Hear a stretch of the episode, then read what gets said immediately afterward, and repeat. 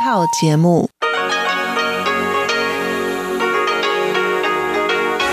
ที่นี่สถานีวิทยุเรดิโอไต้หวันอินเตอร์เนชันแนล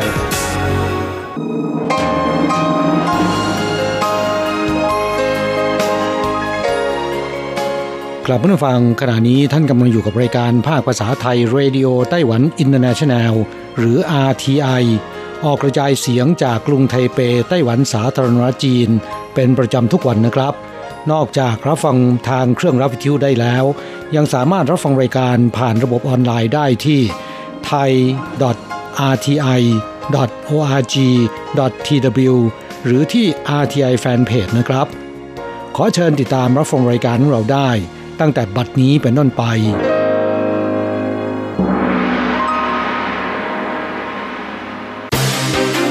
ลำดับแรก ขอเชิญติดตามรับฟัง ข่าวประจำวัน สวัสดีค่ะท่านผู้ฟังที่เคารพ ช่วงของข่าวจากรายการ Radio Taiwan International ประจำวันอังคารที่ 19 มกราคม ปีพุทธศักราช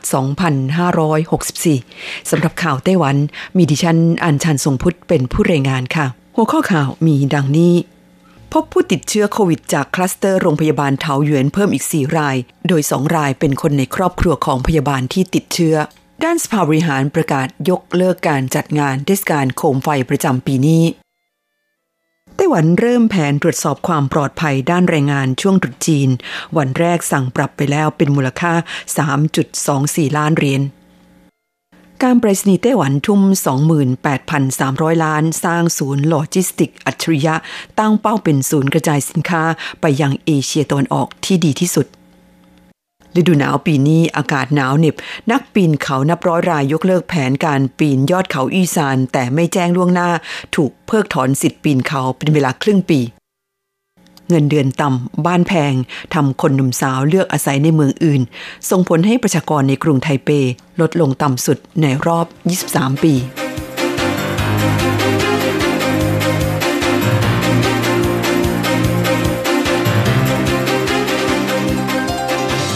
ต่อไปเป็นรายละเอียดของข่าวค่ะ อันดับแรกไปดูข่าวพบผู้ติดเชื้อโควิดจากคลัสเตอร์โรงพยาบาลเทาเยวนเพิ่มอีก 4 ราย เป็นคนในครอบครัวของพยาบาลที่ติดเชื้อ ด้านสภาบริหารประกาศยกเลิกการจัดงานเทศกาลโคมไฟประจำปีนี้ ศูนย์ราชการควบคุมโรคไต้หวันแถลงสถานการณ์แพร่ระบาดของโรคติดเชื้อไวรัสโคโรนา 2019 หรือโควิด -19 ประจำวันที่ 19 มกราคมนี้ พบผู้ติดเชื้อยืนยันเพิ่มอีก 6 ราย แบ่งเป็น 2 รายมาจากต่างประเทศ อีก 4 รายเป็นผู้ติดเชื้อจากการระบาดเป็นกลุ่มก้อน หรือคลัสเตอร์โรงพยาบาลเทาหยวนโดยเป็นพยาบาล 1 ราย ผู้นุบาลต่างชาติ 1 ราย และอีก 2 รายเป็นสามี และบุตรสาวของพยาบาลที่ตรวจพบว่าติดเชื้อเมื่อวันที่ 18 มกราคมหรือเป็นผู้ป่วยรายที่ 863 ทำให้จนถึงขณะนี้จำนวนผู้ติดเชื้อจากคลัสเตอร์โรงพยาบาลเทาหยวนรวมเป็น 8 ราย ประกอบด้วยแพทย์ 2 ราย พยาบาล 3 ราย ผู้อนุบาลต่างชาติ 1 ราย และสมาชิกในครอบครัวของพยาบาลที่ติดเชื้ออีก 2 รายนายเฉินสือจง ผู้บัญชาการศูนย์บัญชาการควบคุมโรคแถลงว่า ขณะนี้มีพนักงานในโรงพยาบาลเทาหยวนจำนวน 353 คน ถูกแยกกักตัวเพื่อสังเกตอาการเป็นเวลา 14 วัน พร้อมกันนี้ศูนย์บัญชาการควบคุมโรคยังได้เปิดเผยไทม์ไลน์บางส่วนของผู้ติดเชื้อรายที่ 863 ซึ่งเป็นพยาบาล และบุตรสาวที่เป็นผู้ป่วยรายที่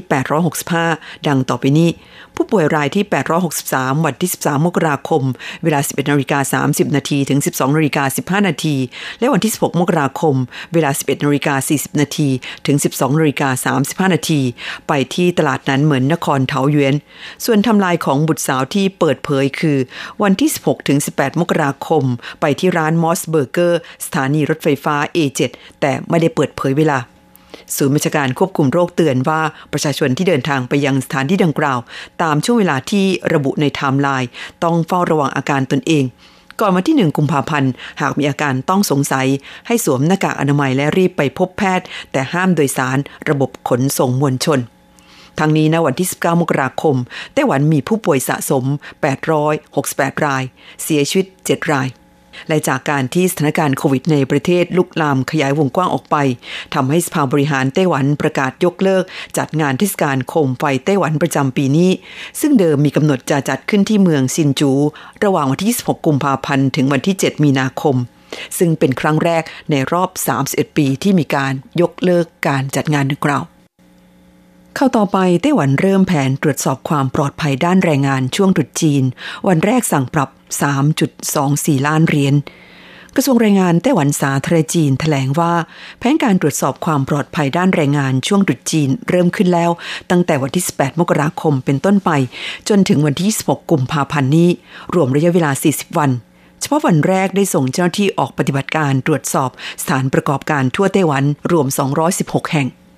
พบหลายแห่งไม่ตรงตามมาตรฐานความปลอดภัย สั่งให้หยุดดำเนินกิจการและสั่งปรับรวมมูลค่า3ล้าน2แสน4หมื่นเหรียญไต้หวัน กรมอาชีวอนามัยและความปลอดภัยกระทรวงแรงงานแถลงว่า ปฏิบัติการออกตรวจสอบตามแผนการตรวจสอบความปลอดภัยด้านแรงงานช่วงตรุษจีนปีนี้สำหรับวันแรกเป็นการตรวจสอบสถานประกอบการที่อันตราย โครงการก่อสร้างระบบสาธารณูปโภค และโครงการก่อสร้างของภาคเอกชน โรงงานปิโตรเคมี และโรงงานเคมีพันรวม 216 แห่ง ซึ่งได้สั่งให้สถานประกอบการที่ไม่ปฏิบัติตาม มาตรฐานความปลอดภัย หยุดดำเนินกิจการ 12 แห่ง ปรับ 67 ครั้ง รวมค่าปรับ 3 ล้าน2แสน4หมื่นเหรียญไต้หวัน และภายในระยะเวลา 40 วันของการดำเนินแผนการดังกล่าว ตั้งเป้าจะดำเนินการตรวจสอบสถานประกอบการ 3,300 ครั้งเข้าต่อไปการปริศนีย์ไต้หวันทุ่ม 28,300 ล้าน สร้างศูนย์โลจิสติกอัจฉริยะ ตั้งเป้าเป็นศูนย์กระจายสินค้าไปยังเอเชียตะวันออกเฉียงใต้ที่ดีที่สุด บริษัทการไปรษณีย์ไต้หวันหรือ Chunghwa Post ทุ่มทุน 28,300 ล้านเหรียญไต้หวัน สร้างศูนย์โลจิสติกอัจฉริยะ ใกล้สถานีแอร์พอร์ตลิงก์ A7 ที่เขตกุยซานนครเถาหยวนทำพิธีเปิดหน้าดินก่อสร้างเมื่อวันที่ 18 มกราคมที่ผ่านมา มีกำหนดการก่อสร้างแล้วเสร็จลงในเดือนมิถุนายนปี 2024 คาดสามารถรองรับพัสดุได้มากขึ้น 3 เท่า หรือเฉลี่ยวันละ 250,000 ชิ้น พร้อมตั้งเป้าพัฒนาสู่การเป็นศูนย์กระจายสินค้า ไปยังภูมิภาคเอเชียตะวันออกเฉียงใต้ที่ดีที่สุดบริษัทการไปรษณีย์ไต้หวันเปิดเผยว่า ศูนย์โลจิสติกแห่งใหม่นี้มีพื้นที่ทั้งสิ้น 12,000 พิง หรือประมาณ 39,600 ตารางเมตร ประยุกต์ใช้เทคโนโลยี AI ผนวกเข้ากับระบบการควบคุม และติดตามพัสดุ ตลอดจนการขนส่ง ซึ่งจะเป็นแบบอัจฉริยะทั้งระบบ เพื่อบรรลุเป้าหมายการใช้แรงงานคนให้น้อยที่สุด หลังศูนย์โลจิสติกอัจฉริยะแห่งนี้เปิดบริการอย่างเป็นทางการ จะสามารถรองรับพัสดุได้มากถึง 70%ของปริมาณพัสดุทั้งหมดในไต้หวัน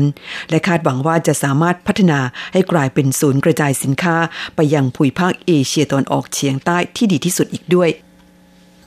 เข้าต่อไปอากาศหนาวเกินไป นักปีนเขานับร้อยรายยกเลิกแผนการปีนยอดเขาอี้ซาน แต่ไม่แจ้งล่วงหน้าถูกเพิกถอนสิทธิ์ปีนเขาเป็นเวลาครึ่งปี จากการที่ไต้หวันเผชิญกับคลื่นลมหนาวหลายระลอกตั้งแต่ช่วงปลายปีที่แล้วเป็นต้นมาทำให้หลายพื้นที่อุณหภูมิต่ำเป็นประวัติการ โดยเฉพาะบนภูเขาสูงอุณหภูมิติดลบ ยิ่งสูงยิ่งติดลบมาก ภูเขาอี้ซานซึ่งเป็นภูเขาที่สูงที่สุดของไต้หวัน มีความสูงจากระดับน้ำทะเล 3,952 เมตร ตั้งแต่วันที่ 1 มกราคมนี้เป็นต้นมา อุณหภูมิอยู่ระหว่าง 0 องศาถึงลบ 11 องศาเซลเซียส บนยอดเขามีหิมะและแม่คณิ้งปกคลุมตลอดเวลา ที่ผ่านมาการพิชิตยอดเขาอีซานเป็นกิจกรรมที่ได้รับความนิยม ในหมู่นักปีนเขาเป็นอย่างมาก ตามระเบียบของอุทยานแห่งชาติอีซาน นักปีนเขาที่จะเข้าสู่เขตอุทยาน ต้องลงทะเบียนขออนุญาตล่วงหน้า และหากต้องการยกเลิกแผนการต้องแจ้งต่อทางอุทยานก่อนหนึ่งวัน ยกเว้นเกิดภัยธรรมชาติมิฉะนั้นจะถูกบันทึกชื่อในบัญชีรายชื่อผู้ฝ่าฝืนกฎระเบียบ และถูกเพิกถอน สิทธิ์ในการขอเข้าอุทยานเป็นเวลา 6 เดือน สำนักงงานบริหารอุทยานแห่งชาติอีสานเปิดเผยว่า แต่ละปีมีนักปีนเขาลงทะเบียนขอเข้าสู่อุทยานประมาณ 5 0 0แสนคน ดังนั้นแต่ละวันต้องจำกัดจำนวนนักปีนเขาให้อยู่ในจำนวนที่พอเหมาะ วันใดที่มีคนยื่นขออนุญาตมากเกินจำนวนที่จำกัด จะใช้คอมพิวเตอร์ในการสุ่มจับฉลาก หากผู้ที่ได้รับสิทธิ์ยกเลิกแผนการเดินทาง ต้องแจ้งต่ออุทยานล่วงหน้าหนึ่งวัน เพื่อโอนสิทธิ์ให้ผู้อื่น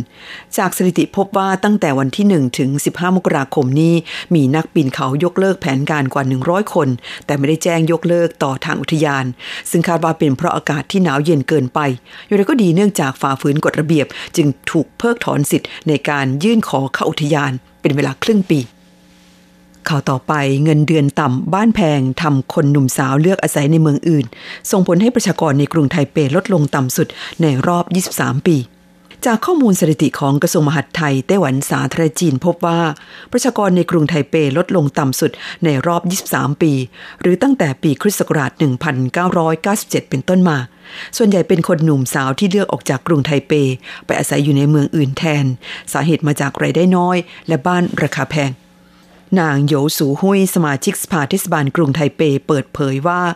ปีที่แล้วประชากรในกรุงไทเปลดลง 28,000 คน ลดลงมากที่สุดในรอบ 23 ปี ในจำนวนนี้ส่วนใหญ่เป็นประชากรในช่วงอายุ 23-39 ปี นอกจากมีสาเหตุมาจากราคาบ้านที่แพงริบลิ่วและค่าครองชีพสูงกว่าเมืองอื่นแล้วย่างพบว่ามีสาเหตุมาจากรายได้ของคนหนุ่มสาวไม่ได้เพิ่มขึ้น โดยจากข้อมูลพบว่า ปีคริสต์ศักราช 2011 ประชากรวัยทำงานในกรุงไทเป มีรายได้เฉลี่ยต่อปี 547,000 เหรียญไต้หวันขณะที่ปี 2019 รายได้เฉลี่ยต่อปีของประชากรวัยทำงานในกรุงไทเปกลับลดลงเหลือ 535,000 เหรียญไต้หวัน ด้วยเหตุนี้เองทำให้คนหนุ่มสาวเลือกออกไปอาศัยในเมืองอื่นแทนทั้งฝั่งค่ะที่ท่านรับฟังจบลงไปแล้วนั้นเป็นช่วงของข่าวไต้หวันประจำวันนี้นำเสนอโดยดิฉันอ่านชันทรงพุทธค่ะ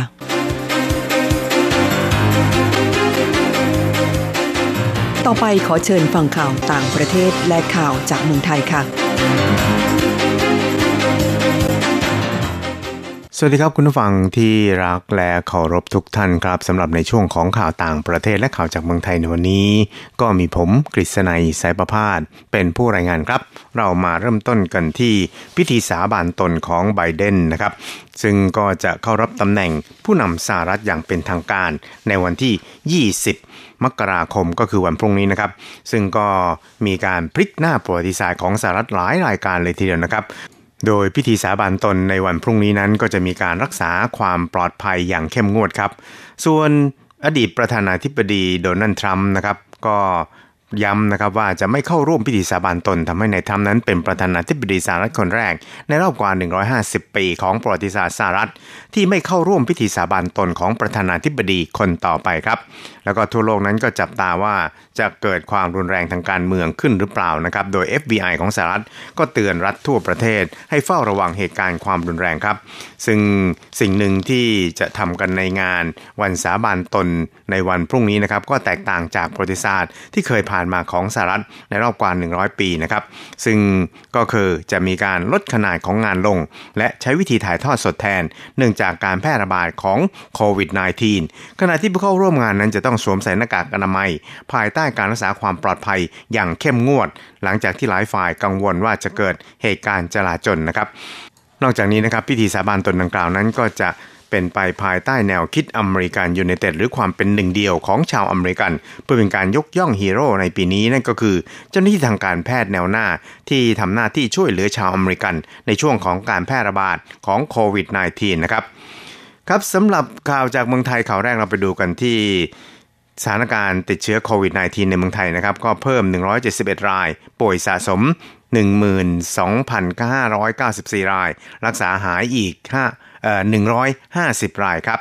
ครับทางศูนย์บริหารสถานการณ์โควิด หรือสบคของไทยครับ ก็ระบุว่าวันนี้นั้นพบผู้ติดเชื้อเพิ่มอีก 171 รายนะครับ โดยมียอดผู้ป่วยสะสมอยู่ที่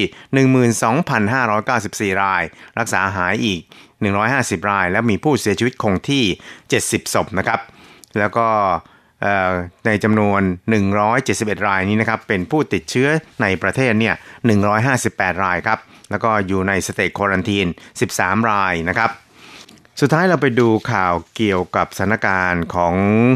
วิกฤตไทยแอร์เอเชียนะครับซึ่งก็มีการระบุครับว่าผู้บริหารนั้นจะไม่มีการปรับลดพนักงาน หรือเลิกจ้างพนักงาน แต่จะขอความร่วมมือให้พนักงานนั้นลดจำนวนวันทำงานลง ภายใต้โครงการลาหยุดไม่รับเงินเดือน หรือ leave without pay เป็นเวลา 2-4 เดือน ตั้งแต่เดือนกุมภาพันธ์นี้เป็นต้นไปนะครับซึ่งก่อนหน้านี้นะครับประธานกรรมการบริหาร ก็ได้ออกมาสัมภาษณ์ครับว่าบริษัทนั้นมีสภาพคล่องอยู่ได้ถึงเดือนมีนาคม เพราะฉะนั้นเนี่ยบริษัทจะอยู่ระหว่างการเตรียมขอวงเงินกู้จากธนาคาร และททำการเพิ่มทุน เพื่อเพิ่มสภาพคล่องให้กับบริษัทภายใน 1-2 เดือนข้างหน้านะครับครับช่วยเราไปติดตามอัตราแลกเปลี่ยนระหว่างค่าเงินไต้หวันกับเงินบาท แล้วก็เงินเหรียญสหรัฐกันครับ หากต้องการโอนเงินบาท 10,000 บาทต้องใช้เงินไต้หวัน 9,530 เหรียญไต้หวัน หากต้องการซื้อเงินสด 10,000 บาท ก็ต้องใช้เงินไต้หวัน 9,910 เหรียญไต้หวัน ส่วนอัตราแลกเปลี่ยนระหว่างค่าเงินไต้หวันกับเงินเหรียญสหรัฐในวันนี้1เหรียญสหรัฐต้องใช้เงินไต้หวัน 28.23 เหรียญไต้หวันแลกซื้อ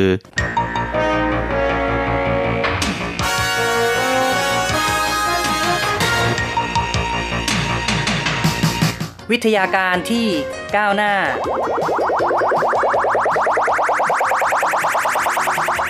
ชีวิตความเป็นอยู่ที่ทันสมัย อะไรที่ใหม่ ๆ ล้ำยุค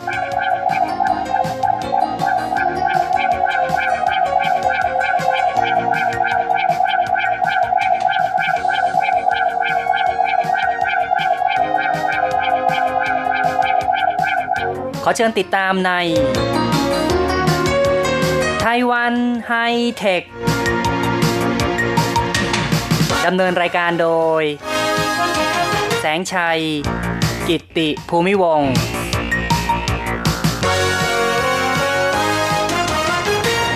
คุณผู้ฟังที่รักครับ พบกันอีกแล้วในไต้หวันไฮเทค ผมแสงชัยนะครับ ในครั้งนี้เราจะมาคุยกันถึงเรื่องของเทคโนโลยีสมาร์ทฟาร์มิงกันครับ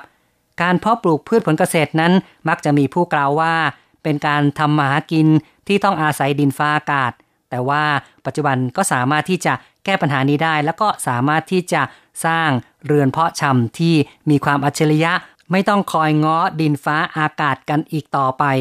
ทางบริษัทจาจันของไต้หวันได้มีการจัดตั้งศูนย์จัดแสดงเรือนเพาะชำอัจฉริยะ และมีการเปิดตัวในต้นเดือนมกราคมที่ผ่านมา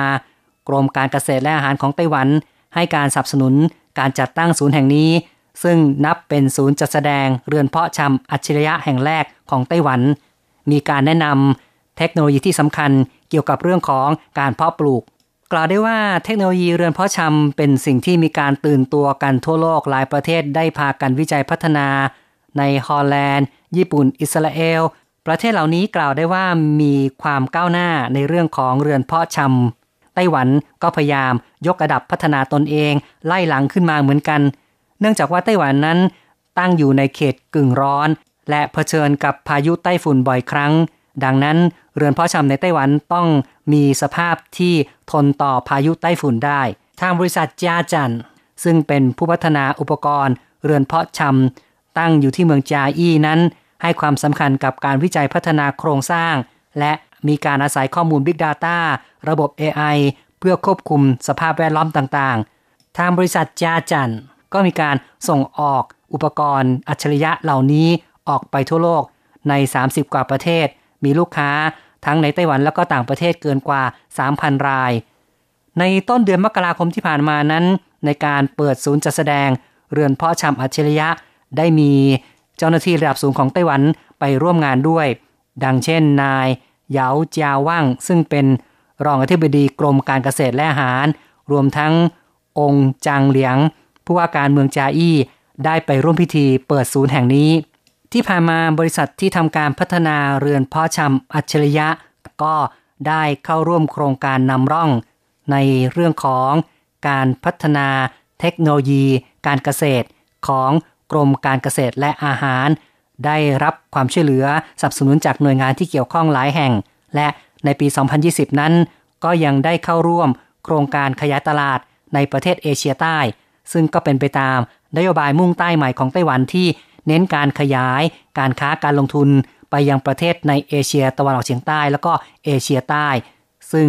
การที่ไปร่วมโครงการนี้ ทางบริษัทจาจันก็มีการจัดทำมาตรฐานเกี่ยวกับเรื่องของเทคโนโลยีการเกษตร และมีการพัฒนารูปแบบธุรกิจใน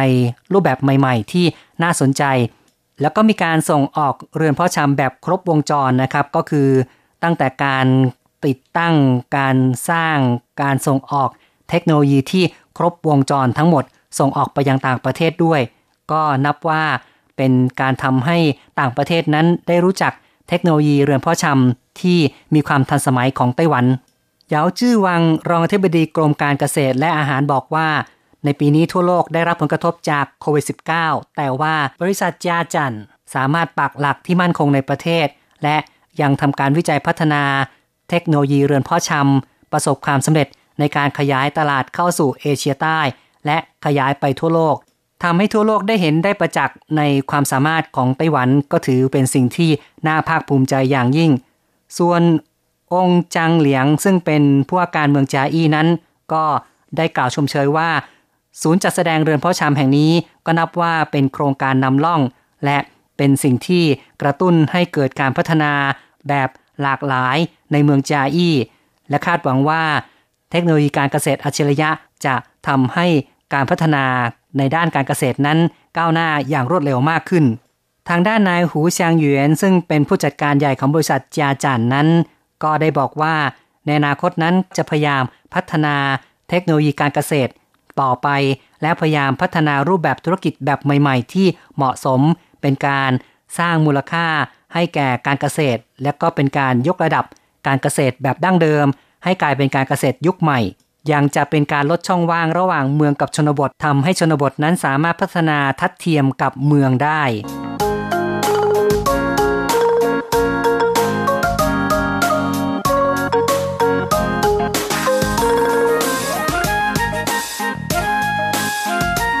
คุณผู้ฟังครับก็ต้องบอกว่าโลกในยุคปัจจุบันนั้นมีความก้าวหน้าทางด้านเทคโนโลยี มีการใช้ AI ปัญญาประดิษฐ์ต่างๆทำให้เกิดระบบการเพาะปลูกอัจฉริยะ หรือที่เรียกกันว่าโรงงานปลูกพืช หรือ plant factory นะครับ ซึ่งก็เป็นการใช้เทคโนโลยีคิดค้นพัฒนา เพื่อทำให้เกษตรกรรมนั้นมีคุณภาพสูงขึ้น ทั้งในด้านของคุณภาพแล้วก็ปริมาณ เกษตรกร สามารถทำการเกษตรได้ง่ายขึ้น อาจจะไม่ต้องมีความรู้ความเชี่ยวชาญระดับสูง ก็สามารถที่จะเพาะปลูกอย่างได้ผล โดยอาศัยการควบคุมการผลิตด้วยระบบอินเทอร์เน็ต ใช้เทคโนโลยี IoT หรือว่า Internet of Things ซึ่งเป็นการเชื่อมต่อสรรพสิ่งผ่านอินเทอร์เน็ต เพื่อติดตามความเคลื่อนไหวต่างๆ สภาพแวดล้อมในการเพาะปลูกก็จะทำให้การปลูกพืชนั้น ได้ผลดีขึ้น สามารถที่จะทำการเกษตรได้อย่างแม่นยำระบบการเพาะปลูกอัจฉริยะนั้น เกษตรกรสามารถที่จะควบคุมปัจจัยสิ่งแวดล้อมต่างๆ อย่างที่บอกไว้ก็คือว่าไม่ต้องง้อธรรมชาติอีกต่อไปนะครับ คือมนุษย์นั้นก็สามารถที่จะสร้างสภาพแวดล้อม ไม่ว่าจะเป็นแสงอาทิตย์ น้ำอากาศ ความชื้น แร่ธาตุจากการที่ติดตั้งระบบเซ็นเซอร์คอยติดตาม สภาพแวดล้อม รอบข้าง ก็จะทำให้การเพาะปลูกนั้นเกิดความประหยัดต้นทุนที่ต่ำลง ประหยัดน้ำไม่ใช้สารเคมี และก็ทำให้ผลผลิตนั้นได้คุณภาพมีความปลอดภัย เป็นมิตรกับสิ่งแวดล้อม ได้ผลผลิตที่มีความสม่ำเสมอมีความแน่นอน นอกจากนี้เกษตรกรยังสามารถที่จะขายตรงไปยังผู้บริโภคก็ได้ โดยอาศัยระบบอินเทอร์เน็ตที่สามารถซื้อขายผ่านทางออนไลน์ ก็ทำให้ ตัดพ่อค้าคนกลางออกไป จึงทำให้ผู้เพาะปลูกนั้นได้รับผลตอบแทนอย่างเต็มเม็ดเต็มหน่วยมากขึ้น ถ้าจะว่าไปแล้วการทำเกษตรแบบดั้งเดิมนั้น จะต้องใช้แรงงานคนเป็นจำนวนมาก ต่อมาก็มีการใช้เครื่องจักรเข้ามาช่วย แล้วก็ต้องพยายามวางแผน ต้องคาดเดา สภาพดินฟ้าอากาศ ต้องอาศัยระบบชลประทานที่มีประสิทธิภาพ จึงจะทำให้การเพาะปลูกนั้นได้ผล แต่ปัจจุบันนี้ก็มาถึงช่วงที่เรียกว่า เป็นยุคเกษตรกรที่ใช้เครื่องจักรเบา เครื่องจักรหนักมากขึ้น แล้วก็สามารถที่จะผลิตได้มากขึ้นมีการส่งออกเพิ่มขึ้น อย่างไรก็ตามก็ดูเหมือนว่ายังไม่สามารถที่จะทลายขีดจำกัดต่างๆ อีกหลายอย่างได้ มาถึงยุคปัจจุบันที่เราเรียกกันว่ายุค 4.0 เป็นยุคอุตสาหกรรม ยุคใหม่ที่มีการใช้อินเทอร์เน็ต IoT เนี่ยนะครับ ก็จะทำให้การพัฒนาในทุกอุตสาหกรรม ไม่ว่าจะเป็นภาคบริการ ภาคอุตสาหกรรม ความบันเทิง หรือแม้แต่เกษตรเนี่ยนะครับก็จะได้รับการพัฒนาให้มีความก้าวหน้ามากขึ้น ซึ่งก็จะมีการใช้เทคโนโลยีที่หลากหลาย พัฒนากระบวนการการเกษตร เพิ่มผลผลิต เพิ่มขีดความสามารถ พัฒนาอย่างมั่นคงและก็ยั่งยืน ในยุคอัจฉริยะปัจจุบันนั้น เรื่องของการเพาะปลูกก็จะต้อง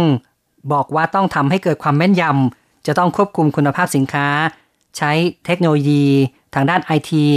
ในกระบวนการผลิตทุกขั้นตอน ตั้งแต่การเตรียมเมล็ด การเตรียมดิน ไปจนถึงการปลูก การเก็บเกี่ยว เรียกว่าเป็นการสร้างระบบฟาร์มอัจฉริยะ อย่างอัตโนมัติ แล้วก็มีความแม่นยำสูง ปัจจุบันนั้นมีธุรกิจสตาร์ทอัพเกิดขึ้นอย่างมากมาย ซึ่งธุรกิจเหล่านี้ก็สามารถที่จะสนับสนุนการเกษตรอัจฉริยะได้ ทำให้เกิดเทคโนโลยีแขนงใหม่ที่เรียกกันว่า Agritech หรือว่า Agricultural Technology เทคโนโลยีทางด้านการเกษตรอย่างเต็มรูปแบบ มีการนำเอาระบบตรวจสอบอุณหภูมิ เข้ามาทำงาน ร่วมกับระบบการตรวจสอบความชื้นในอากาศในดิน ประกอบกับการให้น้ำอัตโนมัติ เกษตรกรก็สามารถที่จะควบคุมความชื้น ในการเพาะปลูกอย่างแม่นยำหรือว่ามีการนำเทคโนโลยีทางด้านไอทีเข้ามา ควบคุมดูแลปลูกพืช ในพื้นที่ห่างไกล ผ่านทางแอปพลิเคชัน คือเกษตรกรนั้นสามารถสั่งงานนะครับ ผ่านทางแอปพลิเคชัน หรือว่าสามารถที่จะทำงานจากระยะไกลเพื่อควบคุมระบบอุปกรณ์ต่างๆ ในฟาร์มเกษตรได้ ก็จะทำให้การเกษตรนั้นมีคุณภาพแล้วก็ได้ผลมากขึ้น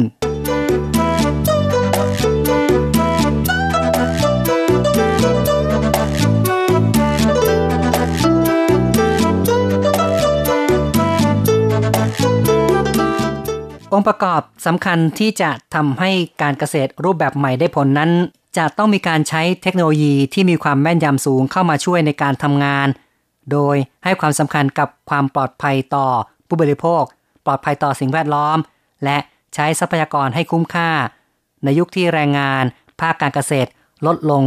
หลายปี ลดลงเรื่อยมา ในไต้หวันเองนั้น ปัจจุบันก็ขาดแคลนแรงงานเกษตรกรอย่างมาก จนต้องอาศัย การนำเข้าแรงงานจากต่างประเทศ แต่ก็กล่าวได้ว่ามีแรงงานเข้ามาจำนวนน้อย เพราะฉะนั้นก็จะต้องพยายามหาทางนำเอาเทคโนโลยีเข้ามาประยุกต์ใช้เพิ่มมากขึ้น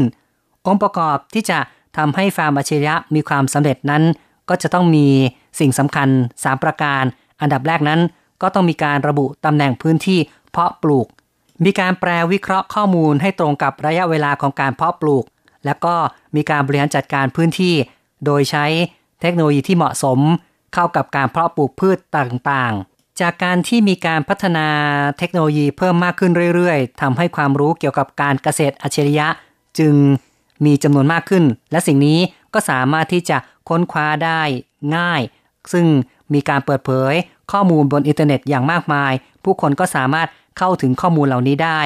จึงทำให้การเกษตรอัจฉริยะนั้น ไม่ได้จำกัดเฉพาะคนกลุ่มใดกลุ่มหนึ่งเท่านั้น แต่คนทั่วไปก็สามารถที่จะเก็บรวบรวมข้อมูล แล้วก็พยายามพัฒนาเทคนิคให้เหมาะสมกับตนเองได้ เพื่อเป็นการลดต้นทุนในกระบวนการผลิต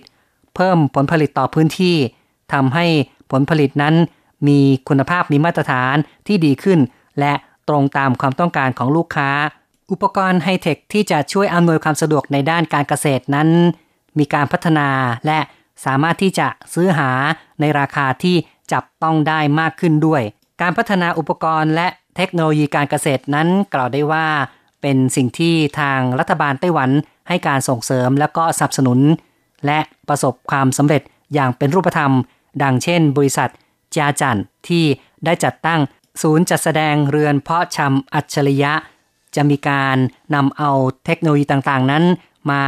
แนะนำให้แก่ผู้ใช้งาน ซึ่งก็คือเกษตรกรนั้นสามารถเข้าไปชม แล้วก็สามารถที่จะเลือกซื้อเพื่อนำมาใช้งานให้เหมาะสมกับการเพาะปลูกของตนเองได้ด้วย ซึ่งในความเป็นจริงนั้นในเรื่องของการพัฒนาเทคโนโลยีการเกษตรนั้นไต้หวันกล่าวได้ว่า มีความตื่นตัวแล้วก็มีความก้าวหน้าไม่น้อย เป็นกระบวนการที่พัฒนาแบบครบวงจร ตั้งแต่เรื่องของการเพาะปลูกเรื่องของการพัฒนาปัจจัย การผลิตต่างๆ เรื่องเครื่องจักรเครื่องกล รถไถรถแทรกเตอร์ขนาดใหญ่จนถึงอุปกรณ์การเกษตรเครื่องมือต่างๆ ขนาดเล็กนั้นก็เรียกได้ว่ามีการวิจัยพัฒนาเรื่อยมาประสบความสำเร็จในการส่งออก ผู้ที่ได้มาชมศูนย์การจัดแสดงเรือนพาะชำนั้น ก็จะเป็นการลบภาพลักษณ์เกี่ยวกับการเกษตรแบบล้าสมัย แล้วก็จะได้เห็นเรื่องของความทันสมัย อุปกรณ์เทคโนโลยีใหม่ๆ ที่น่าตื่นตาตื่นใจ เอาละครับ การพูดคุยในรายการไต้หวันไฮเทคในครั้งนี้ แสงชัยเอ็นทีต้องขอยุติลงก่อนนะครับ อย่าลืมกลับมาพบกับไต้หวันไฮเทคในครั้งต่อไป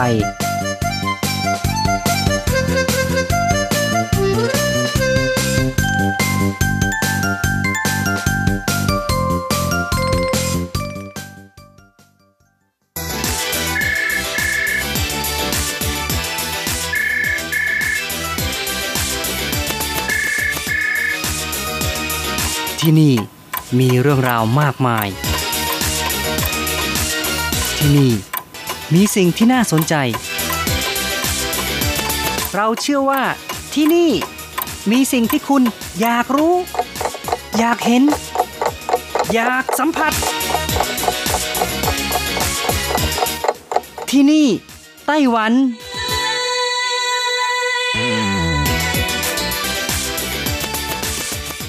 สวัสดีค่ะ คุณผู้ฟังพบกันอีกแล้วนะคะ ในช่วงเวลาที่นี่ไต้หวันกับรจรัสยนสุวรรณพร้อมกับเนื้อหาสาระที่ดีๆ เกี่ยวข้องกับในไต้หวันนำมาเล่าสู่กันฟัง ประจำทุกสัปดาห์ ในสัปดาห์นี้ก็เช่นกันค่ะ มีเรื่องราวของการส่งออกกล้วยไม้ฟาแลนอฟซิตไปต่างประเทศของไต้หวันมาเล่าสู่กันฟังค่ะ ไต้หวันถือเป็นประเทศที่ได้รับสมญานาม อาณาจักรกล้วยไม้นะคะ แล้วก็เป็นที่รู้จักโด่งดังไปทั่วโลก โดยเฉพาะอย่างยิ่งกล้วยไม้สกุล Phalaenopsis นะคะที่เปี่ยมไปด้วยชีวิตชีวาถือเป็นดาวเด่นในหมู่กล้วยไม้ทั้งหลายเลยค่ะ กล้วยไม้ Phalaenopsis เกรด A คุณภาพดีส่วนใหญ่ก็จะส่งไปขายต่างประเทศ แต่ละปีส่งออกกว่า 80 ล้านตัน มูลค่าการส่งออกเกือบ 6,000 ล้านเหรียญไต้หวัน และเพื่อส่งเสริมการส่งออกและขยายตลาดต่างประเทศอย่างต่อเนื่องนะคะ ในวันที่ 11 มกราคมที่ผ่านมา รัฐบาลเมืองผิงตงร่วมกับผู้ประกอบการกล้วยไม้ยงหง จัดถแถลงข่าวการส่งออกกล้วยไม้ฟาแลนนอฟสิตไปยังสหรัฐค่ะ พันม่องอันนะคะ ซึ่งเป็นผู้ว่าของเมืองผิงตงก็บอกว่า เทคนิคการปลูกกล้วยไม้ของไต้หวันนั้น ได้รับการสะสมประสบการณ์มานาน แล้วก็มีความแข็งแกร่ง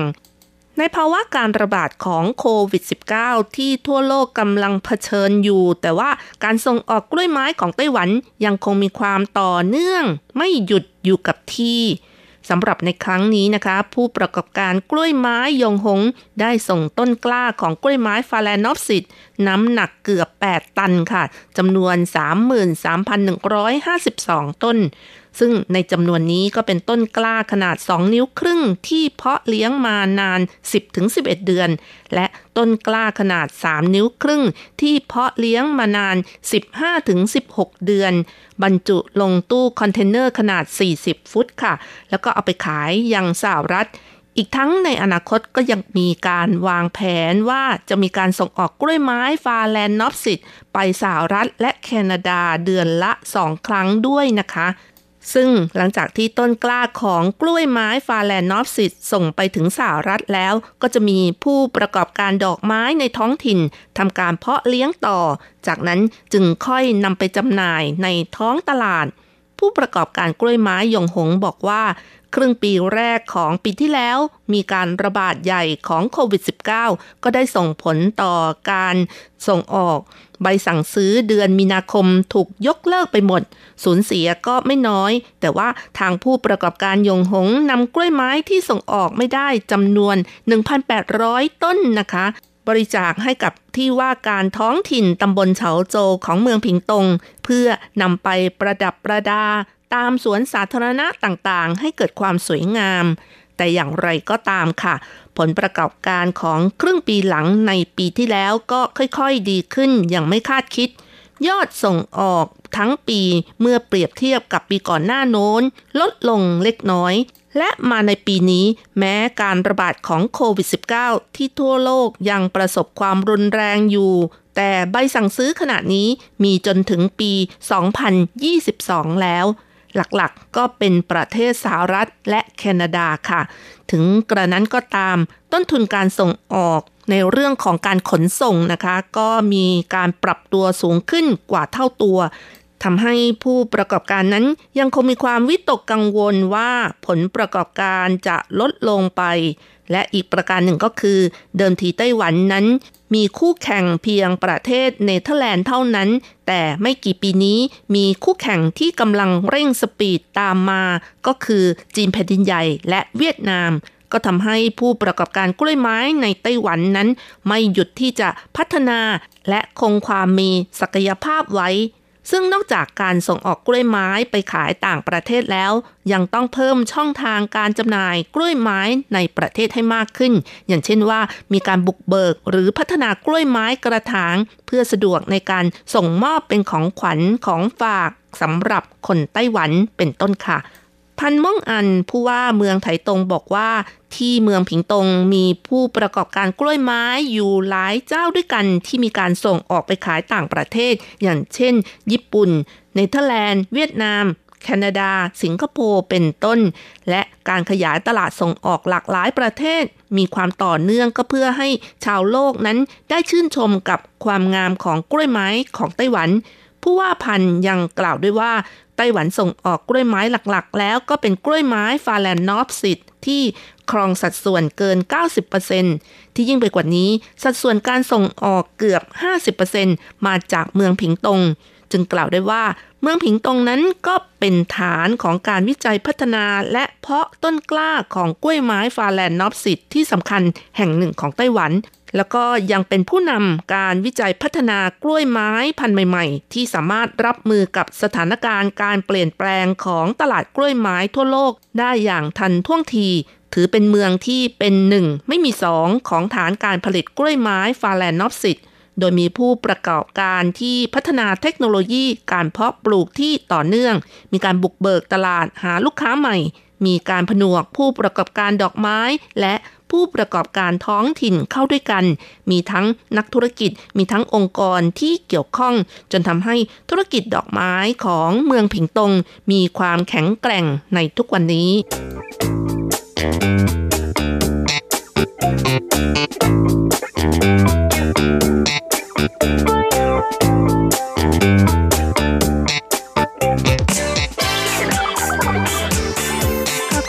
สำหรับในครั้งนี้ก็ยังมีอีกตัวอย่างหนึ่งค่ะ ของผู้ประกอบการกล้วยไม้ในไต้หวันที่ส่งกล้วยไม้ไปขายต่างประเทศนำมาเล่าสู่กันฟัง แต่ว่าขณะนี้ได้หันมาขยายตลาดในประเทศด้วย ซึ่งบริษัทนี้ชื่อว่ากวนเฉินนะคะที่ต้องการให้ผู้บริโภคในไต้หวันได้ซื้อกล้วยไม้คุณภาพดี แม้ปัจจุบันนะคะ ตลาดกล้วยไม้ในไต้หวันนั้นถือว่าไม่ใหญ่มาก ความยืดหยุ่นของราคากล้วยไม้ก็ค่อนข้างตายตัว กล้วยไม้ฟาแลนนอฟซิตเกรด A ส่วนใหญ่ก็ส่งไปขายต่างประเทศ คนไต้หวันเองจะมีโอกาสซื้อกล้วยไม้เกรดดีได้ค่อนข้างน้อย ที่ยิ่งไปกว่านั้น คนไต้หวันหลายๆ คนก็มีความเห็นว่าคุณภาพของกล้วยไม้ไต้หวันนั้นอยู่ในระดับกลางเท่านั้น อันนี้ก็ต้องบอกว่าเกรดดีนั้นส่งไปขายต่างประเทศหมด ดังนั้นค่ะ ผู้ประกอบการกล้วยไม้กว้นเฉินก็เลยปิ๊งไอเดีย และมองการไกลที่อยากจะให้คนไต้หวันได้ชื่นชมและภูมิใจกับความงามของกล้วยไม้ จึงขยายตลาดกล้วยไม้เกรด A ในประเทศค่ะ บริษัทกว้นเฉินจัดตั้งขึ้นมาตั้งแต่ปี 2010 ทำการเพาะเลี้ยงต้นกล้าของกล้วยไม้ฟาแลนนอฟซิตเป็นหลัก และจะประกอบธุรกิจแบบ B2B หรือว่า Business to Business ก็คือการทำการค้าระหว่างธุรกิจกับธุรกิจด้วยกัน ต้นกล้าของกล้วยไม้ Phalaenopsis ส่งไปยังสหรัฐและญี่ปุ่นเป็นหลัก โดยได้รับใบสั่งจองซื้อจากทั้งสองประเทศดังกล่าว มีผลประกอบการมากกว่า 90%ค่ะและถ้าจะพูดถึงเอกลักษณ์การประกอบธุรกิจกล้วยไม้ Phalaenopsis ของไต้หวันแล้วนะคะ ก็คือมีการใช้เทคโนโลยีระดับสูง มีการแบ่งงานทำอย่างเด่นชัด แล้วก็อาศัยตลาดส่งออกเป็นหลัก เพราะฉะนั้น ทางบริษัทกวนเฉินนะคะ ก็ต้องการยกระดับเทคโนโลยีการเพาะปลูกการบริหารที่มีคุณภาพ ไม่กี่ปีนี้มีการติดตั้งระบบอัตโนมัติในโรงเรือน และควบคุมสภาพแวดล้อมอัจฉริยะ แต่เนื่องจากตลาดส่งออกต้นกล้าของกล้วยไม้ไปยังสหรัฐและญี่ปุ่น เริ่มชะลอตัวลง ทางบริษัท นอกจากจะรักษาลูกค้าเดิมที่มีอยู่นั้นคงเอาไว้ต่อไปนะคะ ขณะเดียวกันก็จำเป็นต้องขยายตลาด หรือว่าเพิ่มลูกค้าจากแหล่งอื่นไปด้วย นอกจากนี้บริษัทก็ยังมีการจัดตั้งระบบการจัดการอย่างเช่น ระบบตรวจสอบการปลูกต้นกล้า สินค้าที่มีอยู่ในสต็อก อัตราการเพาะปลูก เพื่อลดต้นทุนการประกอบการและปรับเปลี่ยนให้มีความยืดหยุ่นในการประกอบการด้วยค่ะ ดังนั้นตั้งแต่ปี 2019 เป็นต้นมา ทางบริษัทก็เริ่มใช้ช่องทาง โครงการสนับสนุน การใช้เทคโนโลยีในการประกอบการจากคณะกรรมการการเกษตร เพื่อให้การทำงานของบริษัทนั้นมีระบบที่มีคุณภาพ ขยายตลาดธุรกิจกล้วยไม้Phalaenopsis นะคะ จนปัจจุบันทางบริษัทได้ย้ายเข้าไปอยู่ในเขตสวนเทคโนโลยีชีวภาพกล้วยไม้ของไต้หวันที่เขตโฮ่วปี้ของนครไถหนันไปแล้วค่ะ โดยมีโรงเรือนกล้วยไม้ของตัวเอง แล้วก็ยังได้เช่าโรงเรือนเพาะกล้วยไม้จากรัฐบาลเมืองไถหนันจำนวนถึง 20 หลังค่ะ แต่เนื่องจากทางบริษัทปลูกกล้วยไม้ Phalaenopsisไม่เพียงพอกับใบสั่งซื้อจากต่างประเทศ ทำให้บริษัทกวนเฉินนะคะ ต้องร่วมมือกับโรงเพาะรับจ้าง ช่วยเพาะต้นกล้าอีก 4 แห่ง แต่ความร่วมมือของโรงเพาะรับจ้างนั้น ไม่มีการเซ็นสัญญาเป็นลายลักษณ์อักษรทำให้ทางบริษัทไม่สามารถติดตามสภาพการการเพาะเลี้ยงต้นกล้า จากโรงงานรับจ้างได้ทันท่วงที ดังนั้นในเวลาต่อมาก็มีการติดตั้งระบบตรวจสอบทำให้รู้สภาพการของต้นกล้า จำนวนสต็อกที่มีอยู่ วันเวลาที่จำหน่ายสินค้าเป็นต้น ปัจจุบันนะคะ ทางบริษัทมีการติดตั้งระบบอัจฉริยะ เพื่อช่วยเหลือควบคุมสิ่งแวดล้อมของโรงเพาะกล้วยไม้ ไม่ว่าจะเป็นเรื่องของอุณหภูมิ ความชื้น ระดับแสงที่ส่องก๊าซคาร์บอนไดออกไซด์เป็นต้น แล้วก็ยังสามารถอ่านข้อมูลที่ตรวจสอบได้ในมือถือ อีกทั้งยังใช้มือถือปรับระบบควบคุมได้โดยตรง แต่ว่าขณะนี้โรงเพาะกล้วยไม้ยังเป็นเอกเทศยังไม่สามารถเชื่อมต่อให้เป็นระบบเดียวกัน อย่างไรก็ตามคาดว่าในปีนี้ก็จะมีการติดตั้งระบบให้เป็นระบบเดียวกันนะคะ เพื่อเพิ่มศักยภาพในการจัดการด้านการเพาะปลูก หูยงเจิ้งซึ่งเป็นผู้จัดการของบริษัทกวนเฉินบอกว่าข้อมูลจากการควบคุมอุณหภูมิสิ่งแวดล้อมที่ไม่เหมือนกันในเงื่อนไขของสภาพอากาศเดียวกัน จะช่วยปรับความผิดปกติของอุณหภูมิห้องได้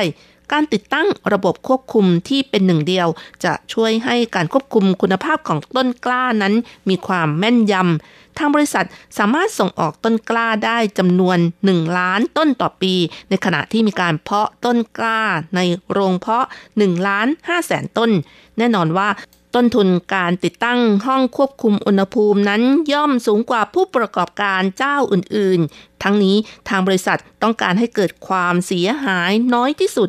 โดยมีการควบคุมความเสียหายของต้นกล้าที่มีอายุต่างกันไม่เกิน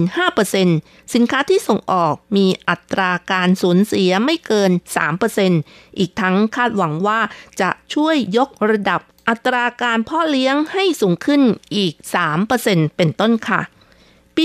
2019 นะคะ บริษัทกวนเฉินก็ได้จัดตั้งระบบสารสนเทศลูกค้า และในปีนี้วางแผนทำแพลตฟอร์มสำหรับตลาดออนไลน์ให้ลูกค้าได้เลือกซื้อกล้วยไม้ฟาแลนด์นอฟสิตในประเทศ เพราะฉะนั้นจากเดิมที่ทำธุรกิจจาก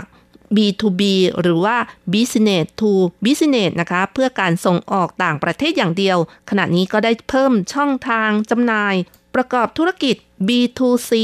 ก็คือรูปแบบทางธุรกิจที่มีการส่งมอบสินค้าจากผู้ประกอบการไปถึงมือผู้บริโภคโดยตรงด้วย อย่างไรก็ตามค่ะ นายหูยงเจิ้งก็ยังบอกว่าพฤติกรรมการซื้อดอกไม้ของคนยุโรปนั้น เป็นการซื้อสินค้าแบบประเภทบริโภคพันก็คือ ซื้อมาชมแล้วถ้าเกิดไม่เอาก็ทิ้งไป แต่ว่า คนไต้หวันนั้น ซื้อมาก็เพื่อต้องการเพาะเลี้ยงต้นกล้าของกล้วยไม้ไป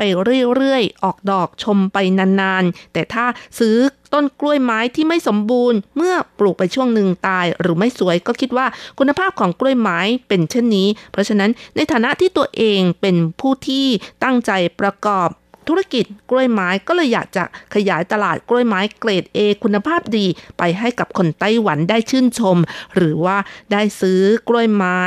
มาปลูกอย่างจุใจเลยนะคะค่ะคุณฟังคะเวลาของรายการหมดลงอีกแล้วค่ะอย่าลืมค่ะ กลับมาติดตามเรื่องราวดีๆ ในช่วงเวลาที่นี่ไต้หวันกับรจรัสได้ใหม่ สัปดาห์หน้าเวลาเดียวกันสำหรับวันนี้ขอให้ทุกท่านโชคดี มีความสุข สวัสดีค่ะ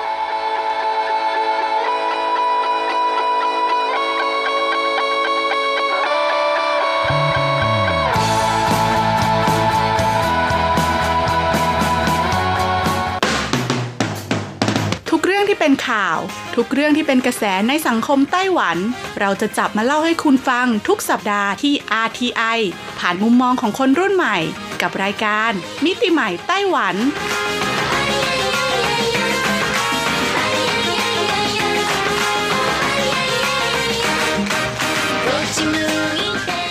สวัสดีค่ะ คุณผู้ฟัง RTI ที่คารพท่านขอต้อนรับเข้าสู่รายการมิติใหม่ไต้หวันค่ะ รายการที่จะนำเสนอเรื่องราวดีๆ เรื่องราวใหม่ๆ ที่เกิดขึ้นในไต้หวันนะคะดำเนินรายการโดยดิฉันดีเจยุ้ยมณพรชัยวุฒิค่ะ สำหรับเรื่องราวของเราในสัปดาห์นี้ค่ะ บอกเลยว่าเกี่ยวข้องกับเทศกาลวันหยุดยาวที่ใกล้จะมาถึงแล้วนะคะ นั่นก็คือเทศกาลตรุษจีนนั่นเองค่ะ ซึ่งถ้ายุ้ยจำไม่ผิดนะคะ เทศกาลตรุษจีนปีนี้เนี่ยเริ่มต้นประมาณวันที่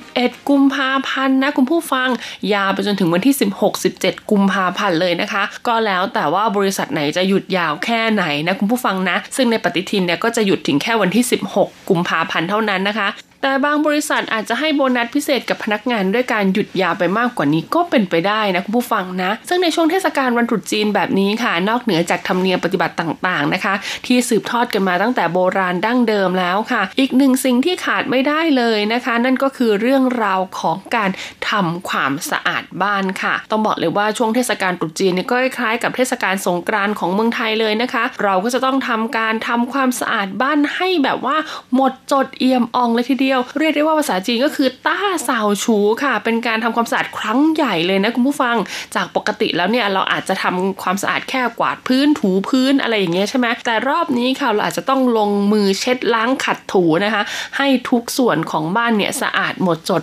ต้อนรับวันขึ้นปีใหม่ของชาวจีนนั่นเองแหละค่ะ ซึ่งการทำความสะอาดที่เรียกว่าต้าเสาฉูนี้นะคะ ไม่เพียงแต่ในบ้านเท่านั้นนะคุณผู้ฟังบริษัทห้างร้านต่างๆนะคะเขาก็จะมีการทำความสะอาดยิ่งใหญ่แบบนี้แหละค่ะ อย่างที่ RTI เองนะคะเขาจะมีประกาศเลยนะ ว่าสำหรับช่วงทวนตุจีนเนี้ยใครที่จะทำความสะอาดออฟฟิศเนี่ยก็สามารถทำได้เลยทยอยทำได้เลยนะคะ ขยะหรือว่าสิ่งของอะไรที่ไม่ใช้แล้วเนี่ยก็ทยอยเอามาทิ้งได้เลย เพราะว่าเขาก็จะมีเจ้าหน้าที่เนี่ยค่อยๆ ช่วยเคลียร์ขยะออกไปให้ เพราะว่าถ้าทุกแผนกนะคะทำพร้อมกันพึ่มในวันเดียวเนี่ยนะ โอ้โห รับรองว่าขยะเนี่ยต้องล้นออกมาอย่างแน่นอนค่ะ บางบริษัทนะก็จ้างคนมาเช็ดกระจกล้างกระจกทาสีตึกใหม่ขัดทุกอย่างแบบใหม่หมดจดเลยทีเดียวนะคะ ซึ่งต้องบอกเลยละค่ะว่าการทำแบบนี้นะก็ถือเป็นการสร้างความสามัคคีนะคุณผู้ฟังสำหรับคนในองค์กร ถ้าเป็นในครอบครัวเนี่ยก็ทำให้สมาชิกในครอบครัวเนี่ยได้ทำกิจกรรมร่วมกันนะคะ ซึ่งผลประโยชน์เนี่ยก็ไม่ได้ตกอยู่ที่ใครค่ะ ก็ตกอยู่ที่ตัวเราเองนี่แหละค่ะ ซึ่งจะ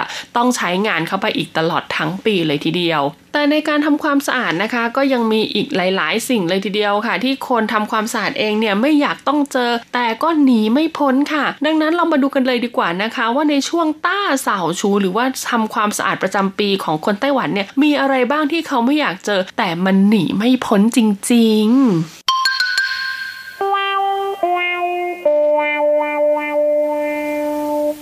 มาเริ่มกันที่อันดับ 10 เลยดีกว่าค่ะ กับการทำความสะอาดโซฟา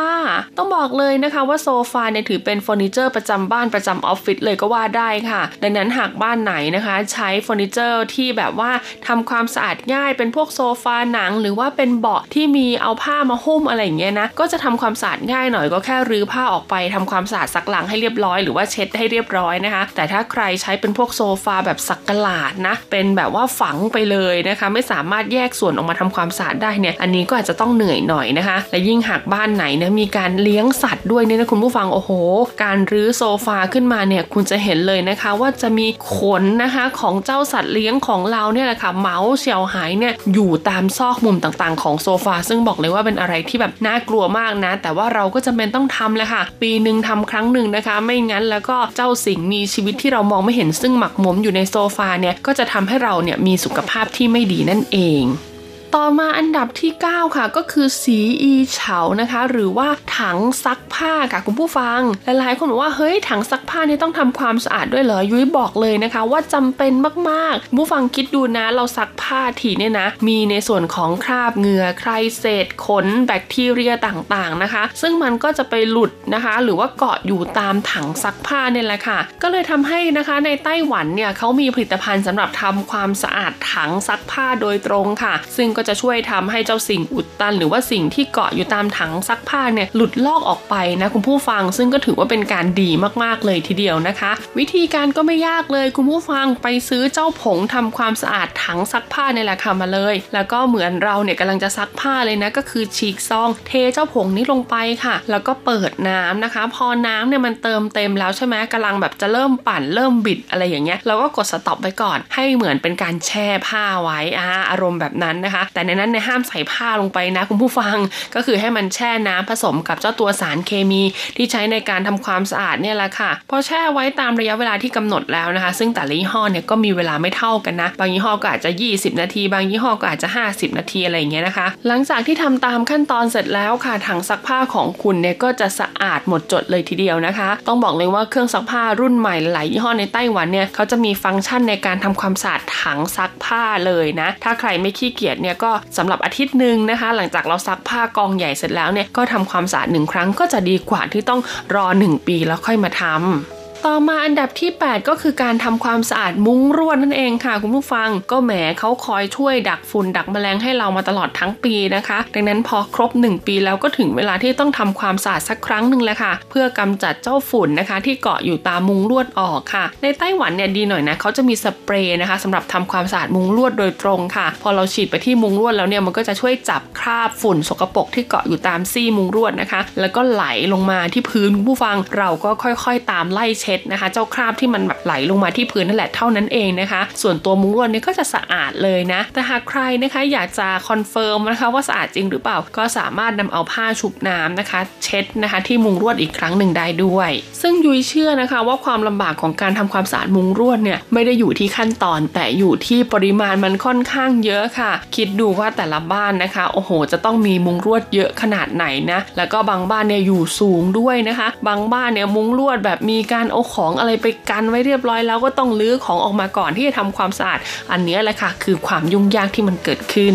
ถัดมาจากมุ้งรวดซาชวางนะคะ ก็มาต่อกันที่การทำความสะอาดชวางเหรียญหรือว่าผ้าม่านกันเลยดีกว่าค่ะ ผ้าม่านเนี่ยก็เรียกได้ว่าเป็นอีกหนึ่งไอเทมสำคัญเลยนะคะ ที่เราควรจะต้องทำความสะอาดเป็นประจำอย่างต่อเนื่องค่ะ เพราะบางบ้านเนี่ยเปิดนะคะในส่วนของมุ้งลวดใช่ไหมแล้วก็ปิดผ้าม่านดังนั้นฝุ่นหรือว่าผงละอองต่างๆนะคะ ที่พัดเข้ามาในบ้านเนี่ยก็จะเกาะอยู่ที่มุ้งรวดแล้วก็ผ้าม่านด้วยนั่นเองนะซึ่งผ้าม่านเนี่ยวิธีการทำความสะอาดนี่ก็จะลำบากหน่อยค่ะ ต้องมีการรื้อถอดลงมาให้เรียบร้อยนะคุณผู้ฟัง แล้วก็นำเข้าเครื่องปั่นซักตากให้แห้งนะคะ แล้วก็นำกลับไปเกี่ยวไว้เหมือนเดิมค่ะ แล้วก็ปัจจุบันนี้ต้องบอกเลยว่าผ้าม่านเนี่ยก็มีหลากหลายรูปแบบด้วยนะ ยิ่งสวยเนี่ยยิ่งทำความสะอาดยากนะคุณผู้ฟังยุ้ยบอกเลย และที่สำคัญเขาก็จะมีน้ำหนักของเขาแล้วก็มีวิธีการทำความสะอาดด้วย บางบ้านค่ะตัดสินใจง่ายสุดเลยก็คือเปลี่ยนทุกปีนะคะ อันนี้คือง่ายสุดพอ 1 ปีนะคะไม่ทำความสะอาดเลย พอถึงปีใหม่ก็จะเปลี่ยนหนึ่งครั้งก็เอาจริง ๆ แล้วก็ถือว่าเป็นการที่ถ้ามีเงินเนี่ยก็ทำได้นะ แต่สำหรับยุ้ยถือว่าเป็นการสิ้นเปลืองเกินไป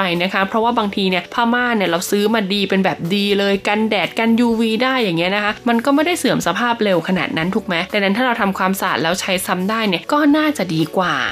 ต่อมาอันดับที่ 6 ค่ะก็คือการทำความสะอาดพื้นกระเบื้องในห้องน้ำคุณผู้ฟัง โอ้โห อันนี้ต้องบอกเลยว่าเป็นอะไรที่ทรหดมากๆค่ะ ยิ่งบ้านไหนนะที่ไม่ค่อยได้ใส่ใจทำความสะอาดนะคะ ต้องบอกเลยว่าหนักจริงๆ เพราะว่าในห้องน้ำเนี่ยจะมีเรื่องของความชื้นถูกไหมดังนั้นเจ้าซอกกระเบื้อง พื้นกระเบื้อง หรือว่ายาแนวต่างๆเนี่ยก็จะมีการเกิดเชื้อราเกิดขึ้นค่ะ แล้วพอเราทำความสะอาดขัดเอาเชื้อราเหล่านี้ออกไปเรียบร้อยแล้วนะคุณผู้ฟังก็จะทำให้เจ้าซอกยาแนว หรือว่าซอกพื้นกระเบื้องเนี่ยอาจมีรอยแตกแล้วแล้วก็ทำให้น้ำรั่วซึมได้ ดังนั้นเนี่ยหลังจากที่เราทำความสะอาดแล้วเราก็จะต้องหาวิธีในการซ่อมแซมเขาด้วยนะคุณผู้ฟังและยิ่งไต้หวันเนี่ยมีเหตุการณ์แผ่นดินไหวเนี่ยบ่อยครั้งนะคะ ดังนั้นการทำความสะอาดพื้นกระเบื้องเหล่านี้นะคะ หากมีรอยแตกอะไรอย่างเงี้ยก็ต้องรีบซ่อมบำรุงให้เรียบร้อยนะคะ เพราะว่าถ้าปล่อยทิ้งไว้เนี่ยก็อาจจะทำให้เกิดอุบัติเหตุกับเราเวลาเหยียบลงไปที่พื้นได้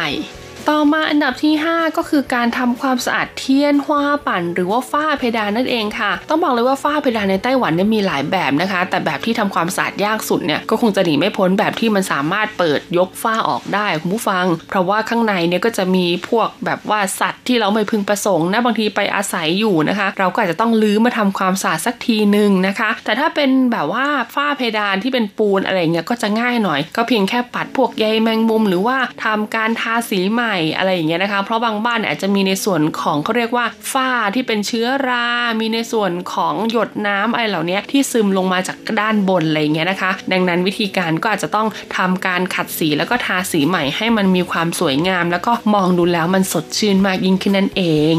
ต่อมาอันดับที่ 4 ค่ะ คือการทำความสะอาดโหลทีเจียนนะคะ หรือว่าห้องใต้บันไดห้องเก็บของนั่นเองค่ะคุณผู้ฟังหลายๆ คนนะคะ เอาห้องที่อยู่ใต้บันไดเนี่ยเป็นห้องเก็บของ ดังนั้นพอครบ 1 ปีแล้วยุ้ยก็แนะนำว่าควรจะไปทำความสะอาดเขาสักครั้งหนึ่งนะคะ ไปดูว่ามีของอะไรที่หมดอายุไว้แล้วที่เรายังเก็บไว้อยู่ ก็จะได้เอาไปทิ้งแล้วก็เหลือพื้นที่นะคะ ในการจัดเก็บของที่มันอาจจะรกรุงรังอยู่ภายนอก ยัดกลับเข้าไปใหม่นะคะ ที่สำคัญนะ บางทีพวกห้องใต้บันไดอะไรเหล่านี้ห้องเก็บของเนี่ยก็จะมีสิ่งแปลกปลอม สัตว์แปลกปลอมอาศัยอยู่ ซึ่งไม่ดีนะคุณผู้ฟังจะเป็นพาหะนำโรคต่างๆ ได้ค่ะ ดังนั้นการทำความสะอาดห้องเหล่านี้ก็มีความจำเป็นมากๆเลยทีเดียวนะ ความยากลำบากที่เขาไม่อยากทำก็เพราะว่าในห้องเนี่ยมีของเยอะค่ะ การทำความสะอาดก็คือต้องรื้อของทั้งหมดออกมานะคะ บางคนก็รู้สึกว่าโอ้ยเหนื่อยมากรื้อออกมาแล้วทำความสะอาดเสร็จก็ยังต้องจัดเก็บให้เรียบร้อยอีก ต่อมาอันดับ 3 ค่ะ คือการทำความสะอาดโชโยเยียนจีค่ะ หรือว่าเครื่องดูดควันในครัวนั่นเองนะ โอ้โห อันนี้บอกเลยว่าต้องรื้อถอนกันการใหญ่ค่ะ หลายๆ คนก็รู้สึกว่าโอ้โหเป็นภาระที่หนักหน่วงมากๆ เพราะว่าคราบที่ติดอยู่บริเวณไอ้เครื่องดูดควันเนี่ยนะคุณผู้ฟังคือคราบน้ำมันจากการทำอาหารค่ะ ทั้งควันทั้งน้ำมันนะคุณผู้ฟังนะ ดังนั้นเนี่ยกว่าจะทำความสะอาดให้หมดจดได้เนี่ยไม่ใช่เรื่องง่ายเลยทีเดียวนะคะ แล้วก็หากรื้อถอนออกมาแล้วทำความสะอาดเสร็จแล้วใส่กลับไปไม่ถูกต้องเนี่ยบางทีเปิดใช้งานเนี่ยอาจจะมีข้อผิดพลาดขึ้นมาได้ คนไต้หวันก็เลยรู้สึกว่าโอ้โหไม่อยากทำความสะอาดเลยนะคะ ซึ่งเคล็ดลับง่าย ๆ ค่ะ ถ้าหากไม่อยากทำทีเดียวปึ้งแบบหนักๆเลยนะคะ ทุกครั้งหลังทำอาหารเสร็จก็ให้ทำความสะอาดเขาค่ะ ดังนั้นพอครบ 1 ปีแล้วเนี่ยเจ้าเครื่องเหล่านี้ก็จะไม่ได้มีคราบกระคราบน้ำมันอะไรเกาะติดเยอะขนาดนั้น ก็จะทำความสะอาดง่ายขึ้นนั่นเอง ต่อมาอันดับที่ 2 ค่ะก็คือการทำความสะอาดโถส้วมหรือโถชักโครกนั่นเองค่ะ ภาษาจีนเรียกว่าม้าถงค่ะ ต้องบอกเลยว่าไม่น่าเชื่อนะ จะมีบ้านที่ 1 ปีทำความสะอาดชักโครกครั้งเดียวเป็นไปไม่ได้คุณผู้ฟัง อย่างยุ้ยเนี่ยจะต้องขัดชักโครกทุกสัปดาห์เลยนะคะ เพราะว่าเราใช้อยู่ทุกวันและแน่นอนว่าโถส้วมหรือว่าชักโครกเนี่ยเป็นสุขภัณฑ์ในห้องน้ำที่รองรับสิ่งปฏิกูลของเราคุณผู้ฟัง ดังนั้นเราจะปล่อยให้มันหมักหมมสะสม แล้วก็ทำความสะอาดแค่ปีละครั้งไม่ได้เด็ดขาดค่ะ แนะนำว่าให้ขัดทุกอาทิตย์นะคะ ถ้าเป็นไปได้นะ บางคน 3-4 วันขัดทีนี่ได้จะยิ่งดีมากๆเลยทีเดียวค่ะ แล้วพอถึงช่วงจุดจีนะคะที่เราต้องทำความสะอาดใหญ่ค่ะ ก็อาจจะเป็นการดูดซ่วม หรือว่าการล้างในส่วนของท่อนะคะ ระบายน้ำจากชักโครกหรือว่าโถส้วมเหล่านี้ให้มันสามารถใช้งานได้ยาวนานยิ่งขึ้น และสุดท้ายอันดับที่ 1 ค่ะ ก็คือการทำความสะอาดตู้เย็นนะคะ หรือว่าปิงเชียงนั่นเองต้องบอกเลยว่าตู้เย็นเนี่ยจริง ๆ ก็ไม่ควรที่จะรอให้ถึง 1 ปีแล้วทำความสะอาดนะคะ ทุกครั้งที่เราซื้อสิ่งของใหม่ๆนะคะจะเอาไปแช่ในตู้เย็นเนี่ยก็ควรจะตรวจสอบให้ดีว่ายังมีของเก่าอะไรที่เสีย หรือว่าเหลือค้างอยู่ในตู้เย็นหรือเปล่านะคะ ถ้าเสียแล้วเนี่ยก็รีบนำออกมาทิ้งทำความสะอาดให้เรียบร้อยจะดีกว่า ไม่ควรหมักหมมไว้นะคะ เพราะว่าจะทำให้ตู้เย็นเสียเร็วกินไฟด้วย และที่สำคัญค่ะ คุณเคยได้ยินไหมถ้าเรามีของเสียนะคะ อยู่ในตู้เย็นแล้วชิ้นหนึ่งเนี่ยมันเหมือนเป็นหัวเชื้อคุณผู้ฟังที่จะทำให้สิ่งของอื่นในตู้เย็นเนี่ยเสียได้ไวมากยิ่งขึ้น ซึ่งอันเนี้ยยุ้ยการันตีเลยนะ อย่างตู้เย็นบ้านยุ้ยเนี่ยจะไม่เคยมีของเสียเลยคุณผู้ฟัง ถ้าช่วงไหนเผลอสมมติว่าช่วงนี้ยุ่งมากๆ ซื้อผักไปตุนไว้แล้วไม่ได้กินอย่างเงี้ยแล้วพอซื้อผักตัวใหม่ไปใส่เพิ่มเนี่ยก็จะทำให้ผักตัวใหม่เนี่ยเสียได้เร็วขึ้นกว่าปกติที่มันควรจะเป็นอ่าดังนั้นการทำความสะอาดตู้เย็นก็เลยเป็นกิจกรรมอันดับหนึ่งเลยละค่ะที่คนไต้หวันเนี่ยไม่ค่อยอยากจะเจอในช่วงตรุษจีนแบบนี้สำหรับวันนี้หมดเวลาของรายการมิติใหม่ไต้หวันแล้วพบกันใหม่สัปดาห์หน้า สวัสดีค่ะมองดูรอบตัวมีของ